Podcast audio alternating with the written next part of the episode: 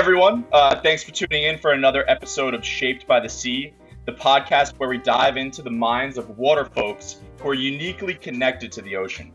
I'm your host, Brian Yurasits, and today we'll be talking about marine protected areas with a friend and colleague of mine, Johnny Bohorquez. Thanks, Johnny, for um, taking taking the time to come on the show and um, share some of your. You have a huge breadth of knowledge about marine protected areas, and that's some that's a topic that um, really we, we can talk a lot more about. It's a hot topic right now, uh, with a few efforts being made around the world to protect more spaces of our oceans.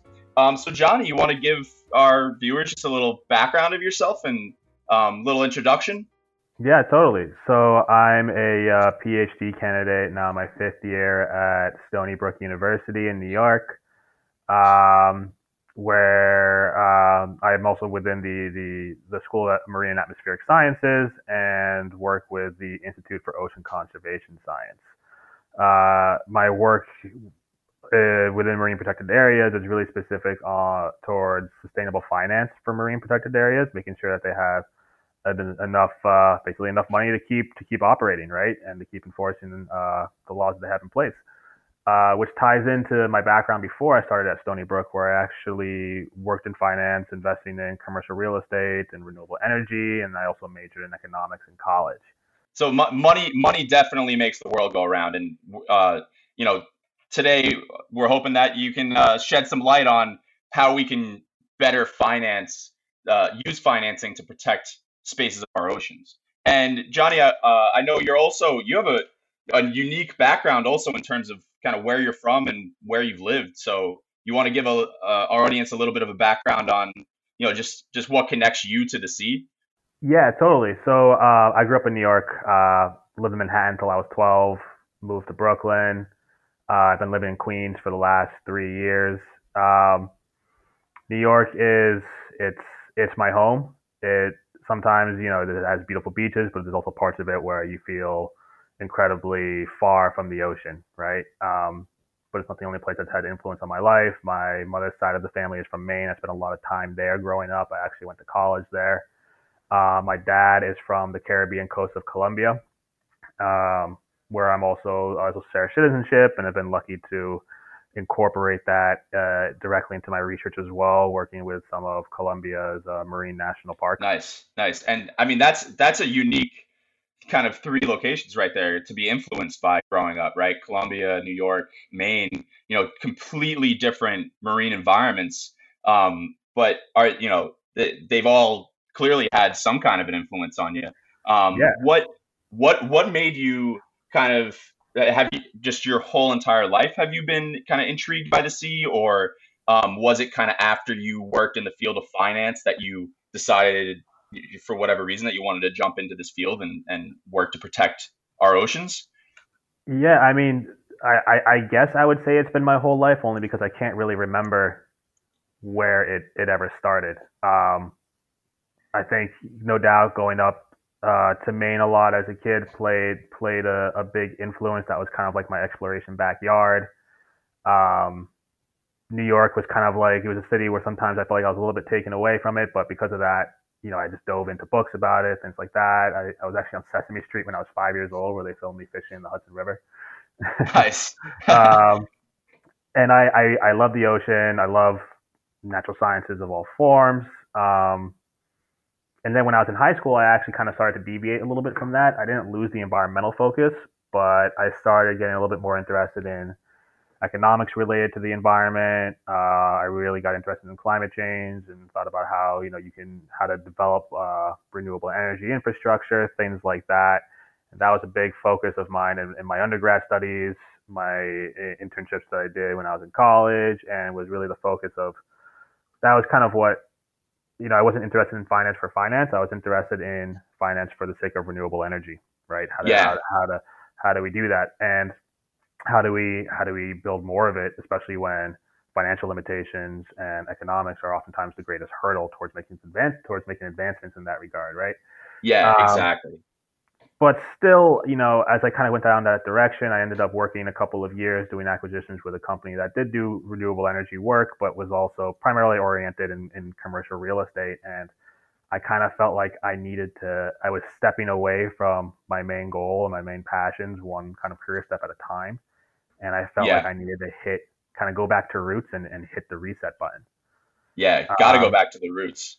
And yeah, it, it's it sounds like you and and this is something that you and I we both were. This is how we uh, Johnny and I actually met. We met in well while we were uh, beginning our our I was starting my master's degree and you were beginning your PhD at Stony Brook University. And I, I remember that was something that we clicked on was just um, that both of us we came from this background of of having studied economics. Um, it's a little bit different of a path than you know most other people in our field might take, where they study. You know, they start off you know with a passion around marine biology, and they and you know they had this thought going into undergrad that they want to study marine biology, and then you you start getting into the field and you realize that to make changes to protect a lot of the, the problems that uh, to stop a lot of the problems that are happening out there overfishing climate change pollution that you know economics are really at the base of a lot of it and um, so johnny i want i want to i want to dive into a little bit about your research here um, you you, stu- you study probably one of the most interesting topics out there which is marine protected areas and, and it's it's one of the toughest questions to answer how do we protect one of the most massive places on Earth, which is the oceans, right?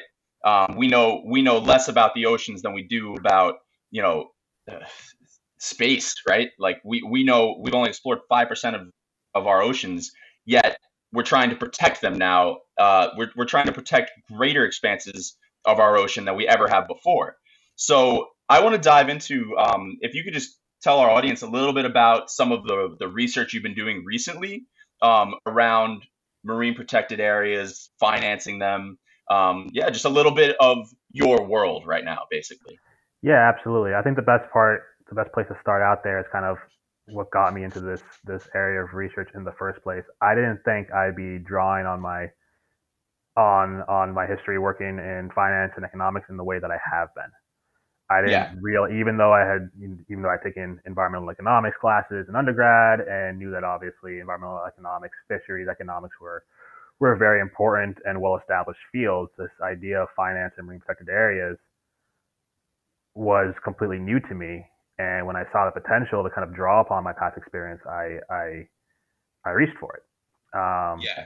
And it's also extremely important, right? And and it and I guess the show so you know some of the stats that I think would surprise people are the as far as looking to protect the ocean, right? Uh, you know, be it marine national parks, be it fishery reserves, what have you, all of which are types of marine protected areas. There, we're basically on a global scale per UN based based targets are looking to protect 10% of the ocean, which is huge. Yeah. Right. Like as you yeah. said, like the ocean makes up about 70% of the Earth's surface. Um, and that the amount of the ocean under protection has has has increased several fold just in the last 10 to 15 years. Yeah. But still today, you know, you think about maybe we're at optimistically right now 7 to 8%. That's probably conservatively probably more like 5% of the ocean is actually protected, so we have a ways to go to get to that 10% target, which is actually due at the end of this year. But of what, you know, the little amount that we already have, even then, only 70%, 70% of the marine protected areas in the world are believed to be what they call paper parks, right? Yeah.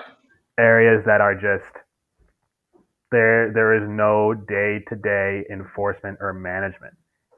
If yeah. you went there, you'd never know that it was protected at all. It exists only in legal speak. Yeah. Um, so the, there's a lot to break down there for sure. So so basically, uh, another another stat. I'm not sure if, if uh, I believe. So the amount of protected, uh, the amount of ocean area that we protected, it, like you said, it's grown exponentially in the past few years. I think it was only eh, what like two percent or something like that, uh, as as little as five years ago. Um, uh, I don't know about as little as five years ago, but like ten years ago, definitely. Yeah, yeah. I remember. I remember studying. That was some of the numbers that I was presented uh, in undergrad. I remember, and mm-hmm. and so I mean, it's clear like this is an effort that's being made, but in in that five percent that we're at right now, um, just to clarify for some of the, the uh, listeners out there, so not every marine protected area is created equal, right?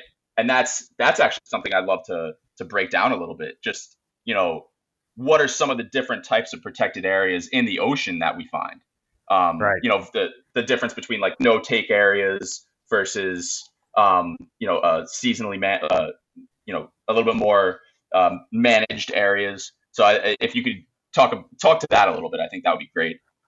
Okay, yeah. So as as I mentioned previously, MPA Marine Protected Area is really an umbrella term to that basically encompasses any area where there are restrictions on harmful activities that takes to an, an account a comprehensive uh, an approach that that considers the entire ecosystem, not necessarily just a specific species or something like that, right? Um, yep. Now that includes, say, for example, marine sanctuaries, marine national parks, right? Imagine basically like Yellowstone or Yosemite underwater. um, yeah.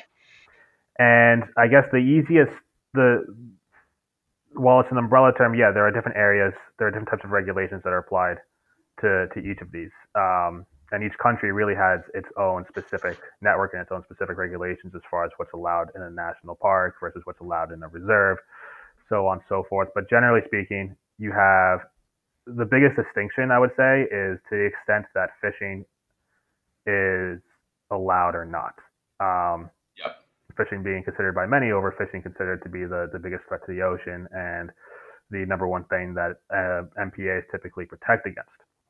Um, reserves are typically no take, right? Don't allow fishing at all. Other areas might allow certain gear types or allow certain, only certain people to fish. Or yeah, and, I believe I believe the term is adaptive adaptive management. Correct. Um, kind of. I think it for it depends on. It's it's really what you consider are and ones that allow fishing are usually considered mixed use MPAs. Yep. Um, and generally speaking, when you think of the most effective MPAs having no take status, at least in the literature and the research so far, more broadly, those tend to be more effective. Yep. But you can't think you have to consider local context, right? A no, a no take MPA isn't necessarily what's best for uh, for a specific location. Yep.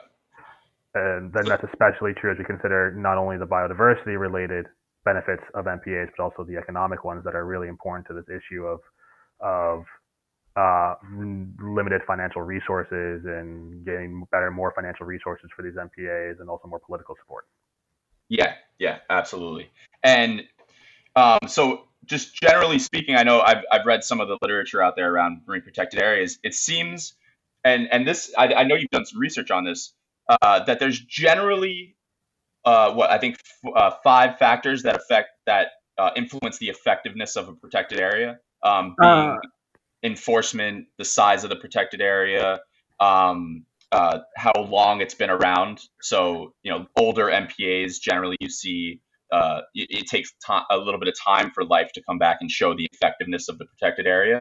Um, and so I was curious um, just yeah, it, it's it seems as though there, there's a few a few characteristics of protected areas that have shown success, and I know that enforcement is like one of the biggest ones because if you can't if you can't actually protect an area, you know, is it considered protected, right?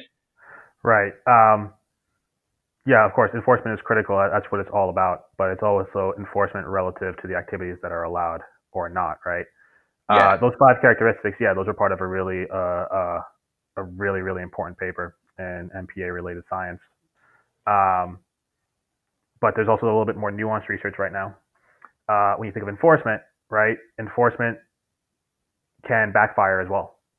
If you have a very, very almost like top down heavy enforcement that doesn't take into account communal participation, that's not necessarily a good thing. That's not necessarily an MPA that's well enforced for a specific local context.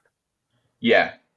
So you so you have to uh, you definitely have to take into account like the local cultures, the fishing practices, the critical, yeah. Yeah, the biodiversity.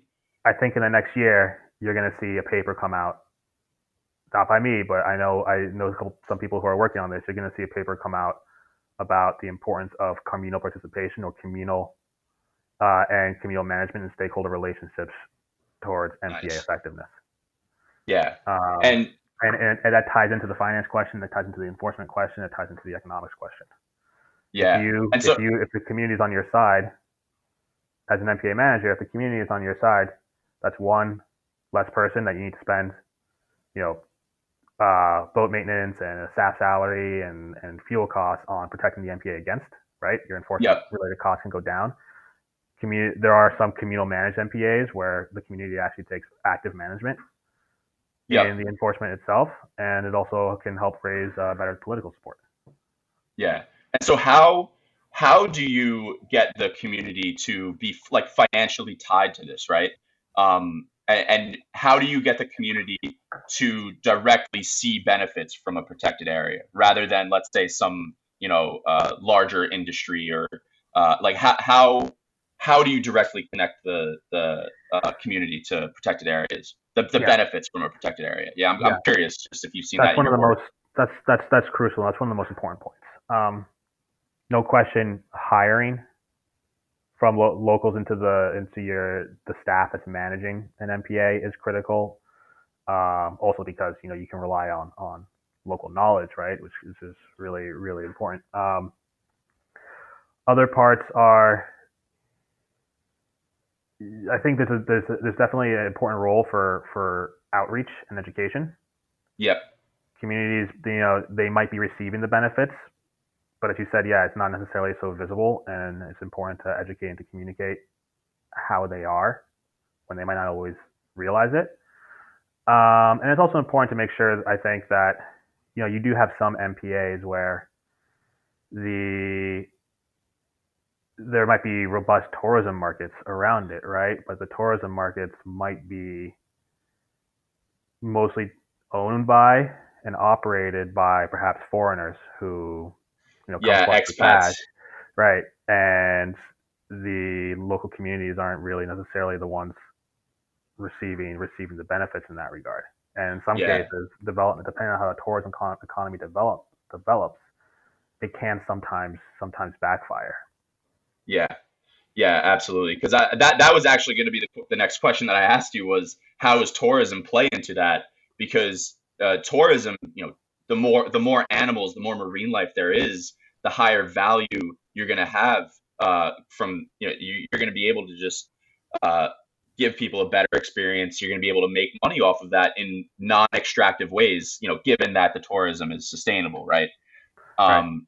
And so yeah, I, I just find that interesting. How uh, I don't know if you know the answer to that. You know, the question that you pretty much raised is how do do we ensure that the local communities are are given those benefits and not um, let's say an expat you know tourism company that that saw an opportunity there right yeah i think it, it, it first of all it really depends on like on local level governance say for specific islands you know there are islands in the caribbean that are totally open that are perhaps uh, territories of european countries or the united states where there are very very few roadblocks for someone to come from one of those countries and and set up shop there. There are others. Um, for example, uh, Providencia in Colombia that operates very autonomously has a population of maybe 5,000 people and have a very, very strong uh, control over who can actually come to that island and versus those who can't, right? Uh, so it's about yep. a little bit making sure that you, when you see economic, there are there's a policy level there. There's also how does the policy it depends on also the, the type of tourism as well, right? Um, if yeah. the tourism dollars, if the tourism benefits are going to, for example, uh, cruise ships, that can be a major problem because while cruise passengers might be getting the benefits of a healthy environment right towards their experience, the cruises cruise ships are notoriously one of the the, yeah, the harmful. larger harmful elements is that very few dollars are actually going back to the communities that they visit.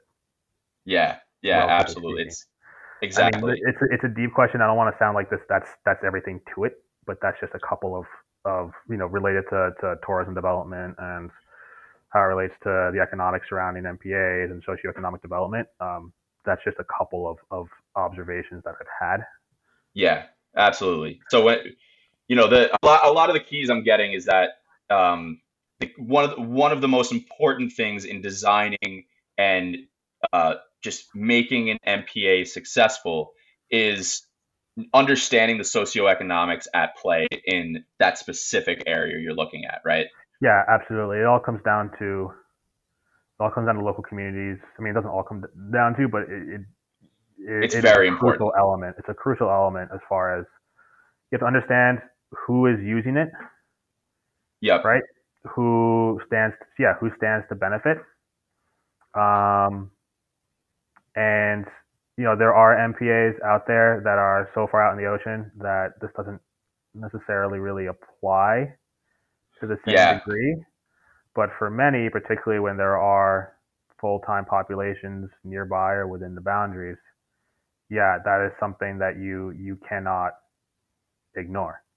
Yeah, and so that actually, I think that transitions well into kind of the original question that we were getting to, or a, a topic that you started to bring up, which was paper parks. And so right now there's uh, you mentioned it the push to protect uh, 10% of our oceans. That's that's the first target we're really aiming for. And that when you think of the oceans as being such a massive place 10% is huge. It's a vast amount of space. And we're only halfway there. So if we're going to reach that goal um you know and and do it right it it sounds like uh my question would be are we on the path to doing it right um, and what are some of those roadblocks l- like paper parks? Um, if you could talk on that a little bit, that you know might inflate that number and you know make us technically reach that 10%, but are we really at 10%? Well, some of us would say that maybe we already have technically reached 10%, right? Depends on what you consider commitments versus MPAs that are already operating. Yeah. Um, there's also at least for the Aichi targets, which are related to but are not the same as, as the, the UN Sustainable Development Goals. There's recently they allowed inclusion of what they call other ecosystem, other other effective conservation measures, um, and those have allowed a lot of areas that wouldn't actually be considered MPAs be allowed to be tied into that to to uh, to those percentages. Um, okay. I think we are getting better. We I think things are getting better. Um, that's good to hear. as far as yeah, uh, previously. So the whole issue of where finance comes into play here is that yeah, if estimate if we estimate that somewhere around seventy percent of MPAs around the world, not necessarily MPA area, but specific MPAs are paper parks. The number one reason for that tends to be yeah, at lack of active enforcement, particularly related to staff uh, capacity, and which is also of course tied to limited financial resources, right? Financing is a huge part of reducing the amount of paper parks that we have. Yeah. Um, so and, I was just going to say paper parks, just for context, is a marine protected area that is designated, you know, on paper, it is a it's it's a protected area designated, um, but it doesn't actually accomplish the goals of protecting the area because of uh, weaknesses in design, um, you know, problems with financing it, uh, lack of enforcement, all of that. So I, I, just wanted to throw that in there just in case people uh, didn't know what paper parks were. Yeah, yeah, no, it, it might as well be be be non-existent. So exactly. Uh, can, can, you remind me your question again? As far as as far as like, are we are we doing this right? Could you just rephrase that for me one more time? Yeah. Um, so right now, you know, we're we're getting towards the 10%. That's our goal um, what does the future look like? Uh, are we going to be able to reach that 10% um, without making them, without making these paper parks, you know, making real, legitimate, um, you know, community uh, protected areas that, that help the community, that really um, empower the local communities to, to benefit from it, um, and that, la- that last for a long time, right? Yeah, I mean, I think we definitely can reach 10%, and I think we definitely will. I'm not sure if that's going to happen in, in time for 2020, uh, but it will happen. But yeah, the question is at, at what level of quality are these MPAs going to be in? Really, what are and yeah, how impactful are they going to be down down uh, the, the long term? I think there definitely has been a greater appreciation for these socioeconomic aspects with regard to MPA design. I think previously, you know, before I mentioned real top-down, heavy-handed control of uh, a lot of times, particularly in developing countries, protected areas have, in many cases, been viewed as kind of a, a colonialist approach, right, towards yeah. resource management. You know, having having this idea of having um, you know wealthier countries coming, usually white, uh, telling these locals who have been here for generations, some cases centuries or thousands of years, what they can and can't do. Yeah. Hasn't always been particularly well received. So I think this, the greater kind of conscientious efforts to consider the socioeconomic aspect is not only good as far as finding ways in which we can lever lever better financing, but of course I think it's going to lead to to a greater understanding among communities and people everywhere on the potential benefits of MPAs and hopefully lead yeah. to the stronger, more robust MPAs. Yeah, absolutely. And and just in terms of how to sustainably finance marine protected areas moving forward, what so where where do these protected areas get their funding from generally? And and where like what are you what are you seeing as like the way forward in terms of how we can sustainably finance these? Right. Uh, so there's kind of two two parts to this. So the where where overwhelmingly the funding for MPAs has come from government. Okay. Um, be it mostly domestic government spending, but in many cases, particularly for developing countries, it's a lot comes from from international aid. Uh, so like bilateral or multilateral support. Yeah. Um, a lot comes from philanthropy. Actually, ocean related philanthropy has been increasing a lot and is now actually potentially beginning to eclipse uh, international governmental support. Um, really? Yeah, and you know that goes. You know these philanthropic foundations fund NGOs. NGOs are usually very active on the ground, particularly in developing countries. Um, then there's the question of what particular.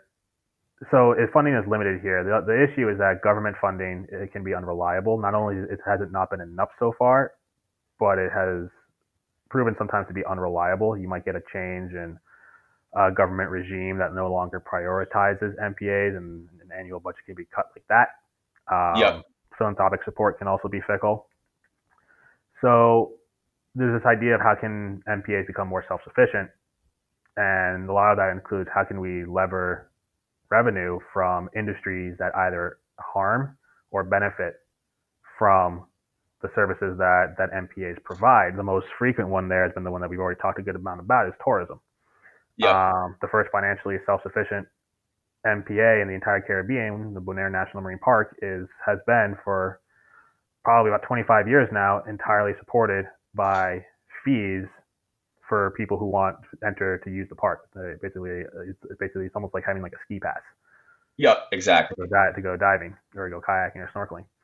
Exactly. Um, and that's been big. As far as where it's heading, I think realistically, I think government support will remain the predominant source of funds for all MPA for for all conservation really. Yeah. Um, doesn't mean on local, you know, we can't expand the use of these alternative mechanisms. You know, carbon offsets are being looked at now. Um, uh, different types of earmarked taxes, things like that, uh, different fees yeah. and penalties, but but it will, you know, it will remain mostly government. So the question here is, you know, it's not just about raising funds from these other sources, which again aren't foolproof themselves. Tourism right now, there's big concerns related to COVID nineteen and tourism and, and, the impact on conservation. Oh yeah, that's but that's going to be a lot of it is also yeah, how can how can we also you have to work both angles, right? We can't just we can't replace government funding. That we can never be replaced. What we need to do is increase as much as we can from other sources, but also encourage governments to invest in MPAs and other important forms of marine conservation more. Yeah, that's I mean that's a really good point. So and a big part of that is showing the the the, the importance, the socioeconomic importance. The American Shoreline Podcast Network and CoastalNewsToday.com are brought to you by LJA Engineering with 28 offices along the Gulf Coast. The folks at LJA Engineering are at the top of the craft in the areas of coastal restoration, coastal infrastructure, rivers and channels, numeric modeling, disaster recovery, and design and construction oversight. And now they have a brand new coastal resiliency department headed up by our very own Peter Ravella. Check them out at lja.com. We are also brought to you by Coastal Transplants. Coastal Transplants prides itself on offering specific environmental and horticultural expertise with practical first-hand knowledge of all aspects of coastal revegetation projects.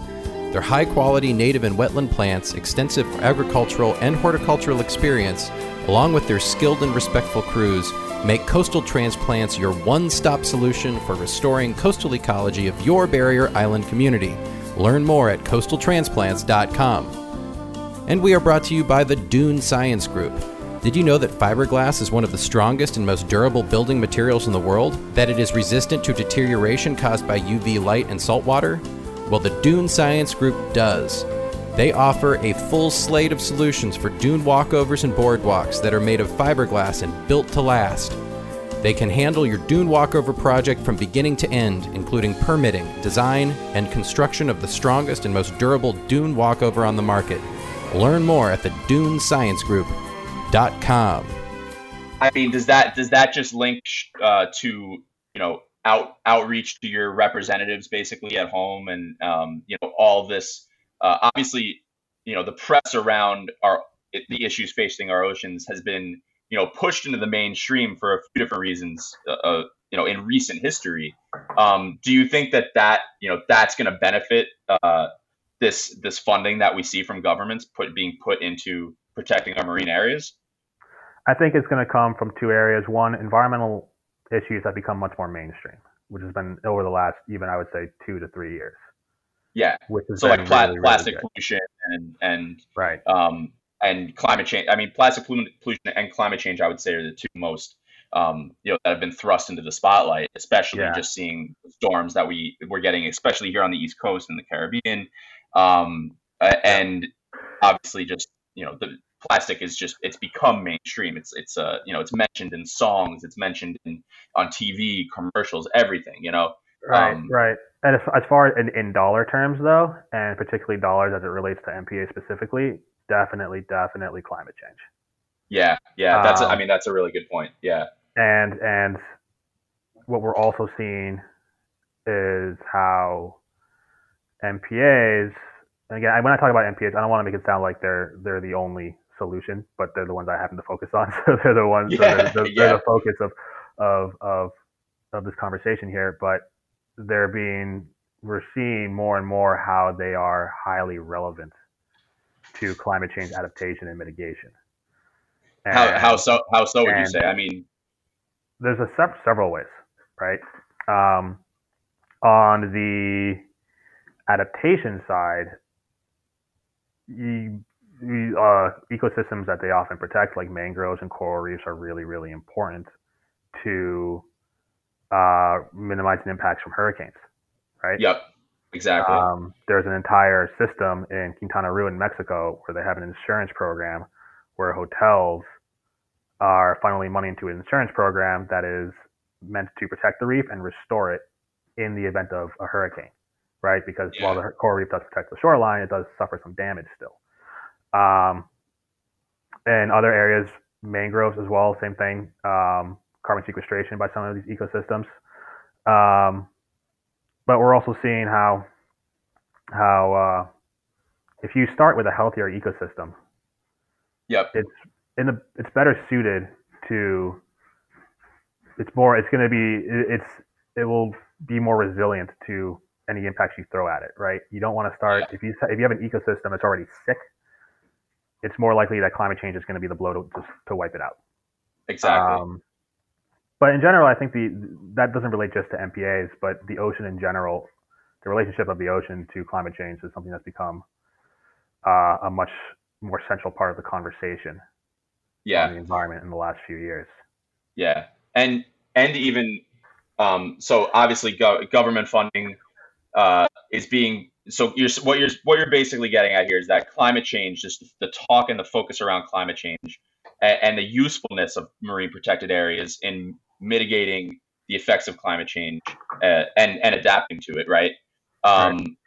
Are the, those benefits we're, we're going to financial we're going to uh, put more money into protected areas because of the benefits that they have yeah in, it's showing realm. it's showing governments why these are important because again yeah. as i said you, we're never going to we can't look at fi- of financing mpas as far as looking at ways to replace government financing. yeah we have to we have to try to supplement it as best as we can but part of it is also going to be increasing the amount of dollars that governments invest into MPAs each year. Yeah, and that's, that's all about showing showing the benefits and showing how they play into the part of these these these larger global initiatives. Yeah, and and are there so are there any other elements that you would say are really like crucial and, and that you're studying right now related to uh, the the sustainable financing of MPAs? Um, so what I'm doing right now, I guess my thesis topic, really in a nutshell, is to um, develop kind of a, a, replicable tool that can help MPA managers assess their fin- the, the financial sustainability of an MPA. Yeah. Um, certain options that, that they can take that can improve it, that can improve their financial well being. Um, and what I'm doing is the, the subject of my one of the one of the talking points of, of my first chapter that I published a little over a, a year ago now yeah. Was about how there really is very, very little information to draw on. Yeah. Um, as far as publicly available uh, data. And what I'm doing, this is really the central part of my thesis, is actually going out to specific MPAs and digging up the information from a few key case studies. Yeah. Um, and trying to, you know, learn what I can and and and and scale that up. Yep. Yep. And that I think you you touch on a really good point here is that we when it comes to uh, protecting land areas versus protecting ocean areas, we know a lot more about uh, protecting areas of land than we do ocean, right? And more land, uh, you know, percentage wise, is protected compared to our oceans. Um, right. And I, I, I, saw that you that was one. Is that the paper that you're mentioning right now? Um, yeah, it was the it, it was that was in the same the same paper. The idea um, was that yeah, we were you know we're answering we're looking to answer this question, but along the way, the experience is that there really is very very little information, publicly yeah. available information out there for which to advance this field. Yeah, and so you're ba- you're basically developing this base of knowledge for managers and and you know anyone anyone working to design marine protected areas to kind of work off of essentially. Yeah, you got to go out there and and see these places in action and study, you know, I'm looking to study a handful of these at a very, very deep level that is hopefully representative or speaks to a lot of the experiences of MPA managers at different types of MPAs all around the world. Yeah. Um, and, and so, go ahead. Yeah, I was, I was just going to say so even though, you know, we mentioned that every protected area is going to be different because of the socioeconomic, socioeconomics involved, um, just every everywhere is different when it comes to our oceans are there any like universal truths um, when it comes to designing these protected areas, or is there any like consistencies across the areas that you've been to um, that you the can, areas like, that I have been to? Mo- all but one of them have at least some tourism component. Um, that's not necessarily, at least so far. I'm still there's still others I'm, I'm exploring and looking to dive into. Um, yeah. But other than that, there are no there are no consistencies. And there are. I think, I think the idea is that I've I look at enough of them that most of the different potential contextual differences. Yeah. There that MPA and an MPA any hopefully that most MPAs in the world can look at the spread of all of these and at least find at least one that's somewhat similar yeah to their own experience it, it won't be the same, but as if it's close enough, you can learn from what's happening there, basically. Yeah, and also see a diversity of the different types of uh, financial mechanisms that are in place, the different types of management structures, the different scenarios, different environmental characteristics. Yeah. Um, no, that that's a that's a really good point. Um, and also, so just touching back on that that same study that uh, we were discussing, where you basically compare marine protected areas versus terrestrial protected areas. Um, in the, in that study that you did, I was reading. You go through the uh, the cost structure basically of implementing a protected area on land versus in the sea, and how they're kind of different. Um, I thought you made some really you made some really interesting points there. Just um, you know about like just what costs more, uh, the implementation, or you know making these protected areas last for a long time. Um, I thought it would be interesting if you could talk on a couple of your findings that you get you had from that study. Yeah, totally. So uh, the main difference is there's two things. There's property rights, but there's also this, the the real obvious ones are, are logistical differences. So when you look at the cost of an MPA over time versus a terrestrial protected area, at least according to, to budgets and according to various cost models, there's a much greater emphasis. Long long term operational costs are important for both, but there's a much much greater emphasis on the long term operating costs for marine protected areas. Basically, marine protected areas compared to terrestrial ones are cheap to implement, cheap to start, but really expensive to maintain over the long term, which is kind of a little bit of a trap because as we're talking about paper parks, right, governments can easily designate these without, but then but then all of a sudden be have this huge bill in front of them in order to maintain them, and then they fall into paper parks. Yeah. Um, and I think the first reason is no doubt logistical differences. Anyone who has ever owned or operated a boat can probably relate to that. It is really expensive to do things yeah. on the ocean.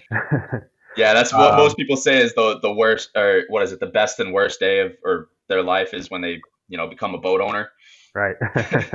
it's really expensive. Um, as an example, roughly, I think the estimate is usually somewhere in around like 85% of MPAs of terrestrial protected areas. Like 85% of an annual budget should roughly go to staff salaries. For a, a marine protected area, it becomes it's like 60 to 65 percent, right? And that's for a yeah. marine protected area that's probably has some land area within it or near it where uh, that's so it's fairly easily accessible. Um, yeah. And that's largely because of yeah the, the the cost of fuel, the the maintenance. MPAs are really yeah. expensive, and I've heard anecdotally that you have in some cases you have people who have worked with terrestrial protected areas, and then when they transition to working with a marine protected area, they often underestimate how much they really need to budget for for long term operations. Uh, the other element is this issue of property rights, which is why this is really more the reason why MPAs are relatively cheap to set up, but yep. and why terrestrial ones are more expensive. Um, there are very few property rights in the ocean. It's not like you have to buy land, right? Yeah. Um, in Colombia, there's a there's an article in New York in the New York Times about this valley that has was kind of this you know this understood in the last five years or so to really be this un, relatively unknown stronghold of Colombia's national tree, the wax palm. And there's this huge opportunity to save it. But to do that, they need to buy up the land from the local from the from uh, the local landowners. So yeah. there's a big upfront bill. Yep. Marine protected areas, you don't really have that. Um, because private property rights are are the exception rather than the norm. Yeah, absolutely. I mean, it's, the ocean. The ocean belongs to everyone, or, or you know, if it's within uh, country's EEZ, then I assume it's it's under the jurisdiction of the federal government, right? Um, yeah, most of the time. I mean, you might have areas that are leased. I mean, there there there are private property rights to some degree. Like there are seabed rights, for example, in some places. Um, oyster like for example, shellfish farmers in yeah. Long Island Sound, right? You have to lease out a certain area. Yeah. Um, so it's not like property rights aren't existent, but they're exceedingly rare. And so yeah. all the government, all the governments have to do is say, okay, we're now going to protect this area. And yeah, there's some research that has to go behind it, some legal work. So it's not it's not free, but it's not it's not nearly the same. And and my hunch is that a lot of people are kind of just a lot of uh, a lot of organizations and particularly governmental organizations are sometimes caught off guard by how much they really need to spend to really have these MPAs in earnest. Yeah, no, I mean exactly. It, it, they really it's it's easy to underestimate how you know how much you have to put into it, and I think that that ties into uh, just in terms of what the future is looking like, right? Um, I think it, it, how would you say we can cut those long-term costs? Because I think there's a few there's a few things that we touched on, and one we didn't. Um, obviously, if you involve the community in uh, in the benefits of a protected area, uh, you're cutting your the costs that you need in enforcing it, right? Like you're not right. you don't have to set you don't have to send people all over the place if you already have a community a community that's working together to, to protect and manage this area. Um, the other thing too, uh, I'm not sure if you've worked at all on this or if you studied it, but um, how we are using satellite technologies and, and, tracking technologies, especially out more in the high seas, to uh, aid in the enforcement end of mm-hmm. end of everything. Basically, so you know you don't necessarily have to have a fleet of ships out there, you know, looking for people who are illegally fishing. You can kind of use satellite technology to understand, hey, if this boat has slowed down to X speed, uh, that means it's fishing, basically. You know? Um, yeah. Yeah. Um, there are yeah, there are definitely technologies that can help reduce that, especially in, in the in the sat- and the satellite technology is definitely as, as we expand the amount of area under protection, a lot of that is going to be in in uh, in um, more remote waters, right? Uh, and the sat it hasn't been one of the areas I'm I'm researching in particular has has used satellite technology. Yeah. Um, it hasn't been as effective as they hoped because okay. fishermen are they they they they know ways to to cut around it, right? Um, yeah. That doesn't mean it's, it's not worth it. I think it should still be continue to be developed, right? I think it really could be helpful down the road, and like any new technology, it it, it takes time to really begin to use it effectively, and there's always with any sort of illegal activity, it's always going to be, to some extent, there's always going to be a little bit of a game of whack-a-mole, right? They're going to adapt, and you're going to have to adapt. Um, yeah. But it, it, yeah, it could help a lot. Drones are also being looked into. Yep. Um, and there are also other, you know, scientific monitoring as an example is something that that is is good for MPAs to have, right? They need to establish a baseline. They need to see if the measures are working.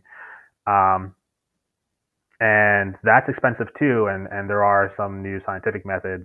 Uh, one example being eDNA, environmental DNA, that have a lot of potential to reduce scientific monitoring costs. Yeah, that's a really good point. I've heard I've heard a lot about that technology. I know it's it's like the hot topic in um, you know in, in a lot of the marine conservation work that's out there, especially around mm-hmm. you know l- larger. Uh, I've seen it used a lot with shark species. Um, just understanding the, the where basically where uh, what areas certain species are using and present in. Yeah. Um, and that actually that makes me think of another question I got for you. Uh, I know I remember reading a lot about um, uh, basically protected area networks. Um, so the idea of instead of creating like a really large space of protected area that's uh, tougher to enforce, um, mm-hmm. the idea of creating smaller, more uh, more more specific protected areas uh, based off of you know sound science to protect, let's say, corridors where anim- animals are known to migrate through, or um, you know, very like specific hotspots of biodiversity, uh, and and you know, the idea the idea being that instead of protecting a large area, um, minimize the costs by protecting uh, using science to protect very specific areas. Yeah, there is kind of a question of do we need large expansive areas versus focused networks. Um, yeah. I think in certain contexts that can definitely work. It is of course under the it's always at the risk of the fact that those those highly migratory species can still be can still be caught when they're when they're moving in between grounds. Yeah. Um, but again, there, there's no MPAs aren't aren't they're not panacea. They they're they're not a cure all. Um, but at the same time, there's again, yeah, there's no one, there's no one yeah. format that's that's the right format either. Yeah. Um, but yeah, that is that that is potentially a way to to approach it. Yep. And and I'm just curious, do you think do you think uh, from the financing perspective that a network of like focused MPAs would would be cheaper than one large MPA? Uh, I know it's it, it's a tough, it's a broad question, you know, but um, I'm just curious your thoughts on that. Yes, and yes and no, right? Because first of all, you can have a large MPA with certain specific zones of focus within it, Yeah. right? If you don't have to necessarily enforce the entire MPA equally. Um, and sometimes having kind of a buffer around an area can kind of make sure that potential illegal uh, um, illegal fishing vessels and things like that don't get too close to the areas that you really care about, right? Um, Yeah. but at the same time, yeah, you would think overall though, MP larger, yeah, a larger MP is going to cost more, but at the same time, on a per area basis, they cost a little bit less. So the difference Yeah. might not be as great as it might seem on the surface. Yeah. Um, but again, you have to you have to you have to, uh, uh, analyze on a local level. Yeah, I, I think I think that's the that's that's the overall message that I think people are going to take from from listening to this is that you know when it comes to designing these protected areas, it, you're you're basically starting from scratch every new place that you're looking, basically. Um, yeah, and, and there are certain things that we, we see we try at our point to implement in all cases, right? Like for example, uh, communal participation, stakeholder, you know, fostering good stakeholder relations. Yeah. But again, not all MPAs have the same the same stakeholders, right? Depends on the type Yeah. of stakeholder, depends on the type of communities that are that are there nearby, depends on the, the cultural history of a given place as well. Yeah, no, I, I know. There's there's a lot to factor in. Um, and no, I I think I mean I've definitely like learned I've learned a lot more about this just from this one conversation so far. Um, I got I just want to pick your brain. Uh, so you've you've definitely you work in a really cool place right now. I mean, you're your work you're going to visit all of these different protected areas around the world, right? Um, what you want to share some some of your you know favorite stories from what you've seen out there and kind of like the work that you've done in the field? Uh, sure. So let me think. So I'm looking at several, particularly in the Latin American Caribbean region. Yep. One of the examples is uh, one of the ones I'm looking at is a, is an island called Gorgona, and the MPA around it off the the southwest Pacific coast of Colombia. And I went to the island in like December, right? Um, Yeah. and I was there for a few days. And it's it's really rainy. It's remote. It's hot. It's sweaty. I've been traveling for about four weeks at this point. Wow. Yeah. And and you know, after four weeks of travel, like yeah, you can shower every day, but there's also a certain amount of like, I guess you could say in uh, sun exposure and Yeah. exhaustion that that that you can't just shower off. Yeah. Yeah. It's, it's stuck on you. I had to go, and after this, I had to go to a workshop in Rome, Oh wow. directly from this island, 25 miles off the coast, in one of the most rural and really most beautiful marine areas in the world. Yeah. Um, the that entire Pacific coast of Colombia is extreme, has incredibly high biodiversity, really beautiful, extensive intact mangrove ecosystems. Um, a lot of large fish, a lot of sharks, a lot of a lot of whales certain times of the year. Yeah. Um, and it gives you an appreciation for, you know, 48 hours later, I was having to, to basically take everything I learned in the last four weeks, condense it into a presentation, put on a suit and tie, and, and, and present to some, some, some, uh, UN officials, um, and, um, some politicians, dignitaries, and the the process of you know you walk in you you you undergo a complete transformation yeah. from working in the field to being in you know when we talk about like the UN Ocean meeting um, COP15 later this year you know when you when you walk into these rooms and, and present and it's just it was kind of an experience first of all the travel itself was exhausting right I had to take Yeah. I had to take a had to get a boat back to the mainland get like three planes to get out of the country layover uh, I got stopped Traded- at the border. I got stopped at the border last minute going to Italy. Oh wow. I was the Wow. guy. I, I looked so disheveled and carrying Yeah. this large backpack with like wet clothes in it and stuff. The guy did not. the guy did not believe I was Yeah. there for a for a UN meeting. and it, and it shows you the many different environments that a lot of people who work in conservation operate in, and kind of the many hats that we wear. Um, yeah. You go from your your wetsuit to your real suit, right. real Yeah. real like overnight. You know. Yeah. so that in itself was just kind of uh was just uh, a, an interesting life and, and career experience that gives you a different kind of appreciation for you know Yeah. you don't Did- when that person is presenting looking all polished in inside of a big meeting room like you don't know that person could have been on the other side of the world two Yeah. days ago and Yeah. and, it's, and it's pretty cool to think about Yeah, and Uh, do, I mean, would would you say that that like that made your presentation just so much better, uh, better and more impactful to the audience? Just the fact that you're you're fresh off of the boat, basically. it certainly made it hard for me to keep it keep within my time limit. I had a lot to say, um, but it it was uh, it, it maybe it did. I think Yeah. Pre- the people who uh, the ones who who work, you know, not everyone who's in that room was necessarily the most you know this wasn't necessarily their, their top interest, but there were many who who who do who are marine conservationists, and those in that room certainly expressed an appreciation for getting this kind of the, for this type of ground level Yeah, research and and drawing from real experiences. exactly.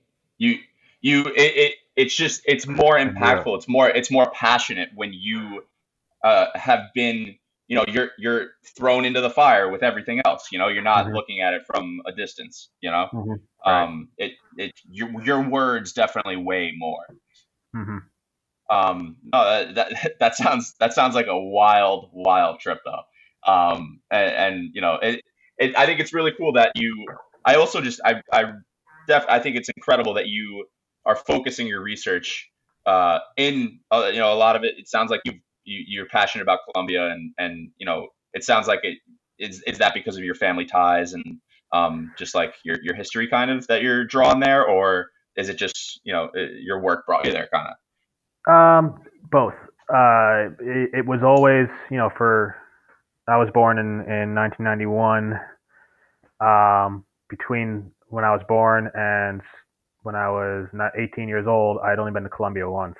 Um, Yeah. For security reasons, and you know, Colombia went through a very a very difficult period, particularly from from the 80s through the the mid 2000s. Um, Yeah, and it was always but my you know while maine was kind of like my exploration backyard Colum- uh, new york was where you know i dive into books and go to the aquarium and stuff like that colombia was always this kind of magical place that i was that my my image of it was basically through through my dad's bedtime stories more than Yeah. one of which were were about uh fishing on the ocean in the 1950s when you know it wasn't hard it wasn't uncommon to get a 13 14 foot hammerhead shark yeah, um, one of which I actually had the jaw of that my grandfather caught from a canoe.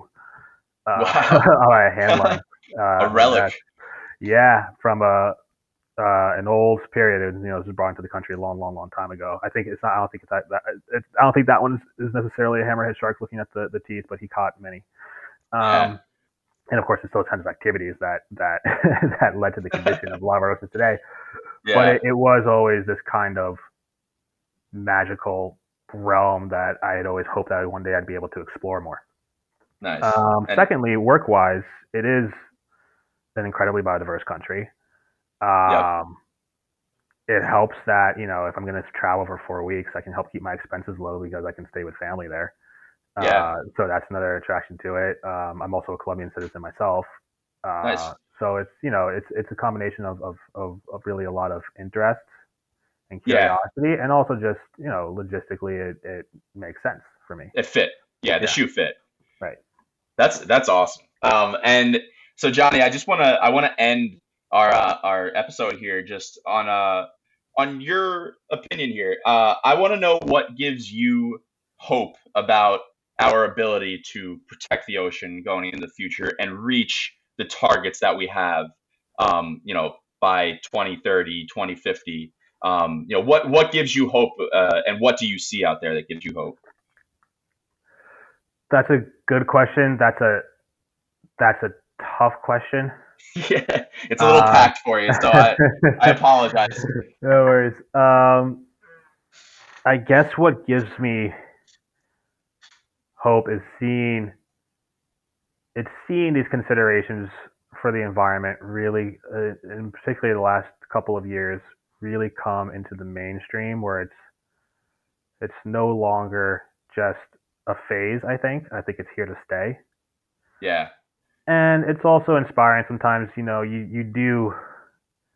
Yeah, we've we've we've harmed nature in really devastating and and and also in, in a lot of unrecoverable ways. But nature is also surprising and sometimes surprisingly resilient. Yeah. Um, I saw people fishing in the Gowanus Canal in Brooklyn like a couple weeks ago for the first time, and I thought, "Are you kidding me? Yeah. there are things living in here." Um, yeah. That aren't radioactive. That's not not to say that you know if the ocean turned to go Gowanus, it would be fine. It would it, that would be that that Yeah. would be a, a different kind of nightmare. um, but it is surprising sometimes, and and and we hope that it can adapt to Yeah. some things, but we have to you know give it the best chance that we can. Yeah, absolutely. That, I think that's that's a perfect point there. You know, if if we protect it, that life will come back pretty much. hmm And I think I think that's a huge message to take home. Um, Yeah. And and you know that's that's why we do the work that we do, right? That's why you're studying how to make these protected areas better. Yeah, Um, and, and you look at New York too, right? And, and New York is kind of a case sample in this, right? New York is the city, the, the Hudson, Hudson, uh, Hudson River, New York Harbor, and waters around it were in terrible condition in the 70s and the 80s. And even five or 10 years ago, you know, Gotham Whale would go out and see a whale once every handful of trips, and now they go and they see one most trips. You had a whale, and not a sick one, mind you, swim up the Hudson all the way up to the, the GW Bridge just like four years ago, five, I think. yeah, Um, that so would have been unfathomable back in the day. Right. if it was, there was something wrong with it. But Yeah. this one wasn't. This one was just chasing the school of Menhaden. Um, Yeah, And so I- there, there, there are cases, and some of them are quite close to home. And Yeah. So you know what what is possible. yeah, it, it's incredible. It's it, it's incredible how life is resilient and can come back. And Johnny, I just want to say thank you so much for taking the time to uh, you know chat with chat with me about marine protected areas, and um, hopefully you know our audience out there uh, I definitely learned something new. I know I learned something new, and I've been you know studying these topics with uh, you for you know a while now, and uh, you know I think I think this is very valuable information, and um, you know it, it's it's always incredible to learn more about how we're protecting our oceans out there today. So thank you, Johnny, for taking the time. Yeah, of course, Brian. My pleasure, man.